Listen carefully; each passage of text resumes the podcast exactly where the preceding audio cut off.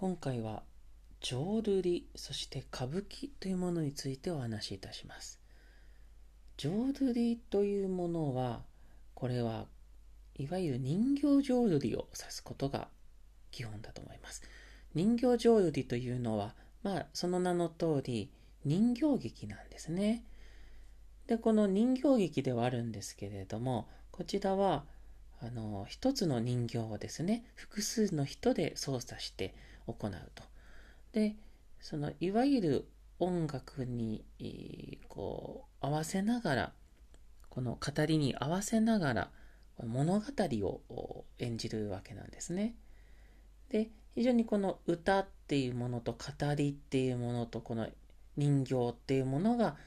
あの相乗効果で非常に面白いものを作り上げるっていうのが浄瑠璃っていうものなんですね。代表的な作家に近松門左衛門という方がいらっしゃいます。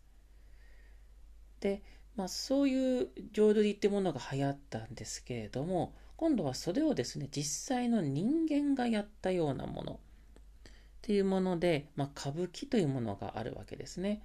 もともとこの歌舞伎というのはこの歌舞伎というところが来ているとも言われております。なんか変わった服装をしてやったらしいんですけれどもね。今でも歌舞伎のこの服装っていうのは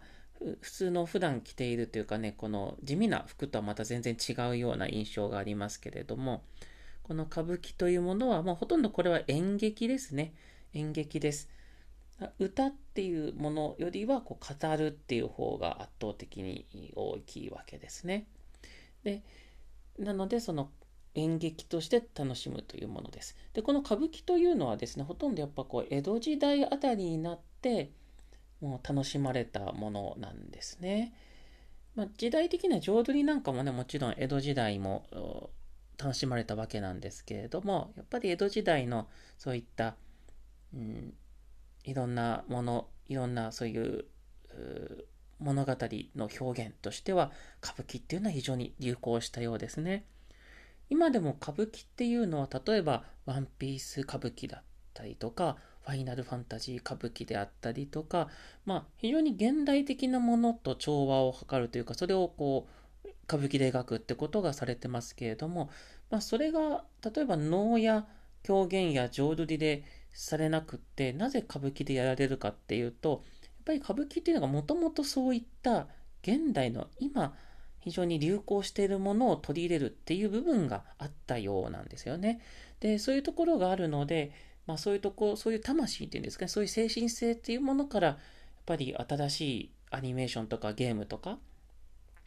そういうものを歌舞伎で取り入れるっていうことは非常にあったんだと思います。はい、ということで、まあ、浄瑠璃の歌舞伎も非常に物語ですので、それ自体は楽しみ、しめると思います。比較的時代が新しいですので、言葉も分かりやすいです。比較的ですけどね。うん。なので、あとはこう、非常に動作で非常に分かりますので、人形浄瑠璃の方ももう非常に繊細な動きで人形が操られますし、歌舞伎ももういろんな登場人物が様々な服装で、また小道具とかですね、いろんなものを駆使してその演じますので、非常に面白いですね。なので、まあ、よりカジュアルに楽しめるのが、まあ、浄瑠璃や歌舞伎だという認識でよろしいかと思います。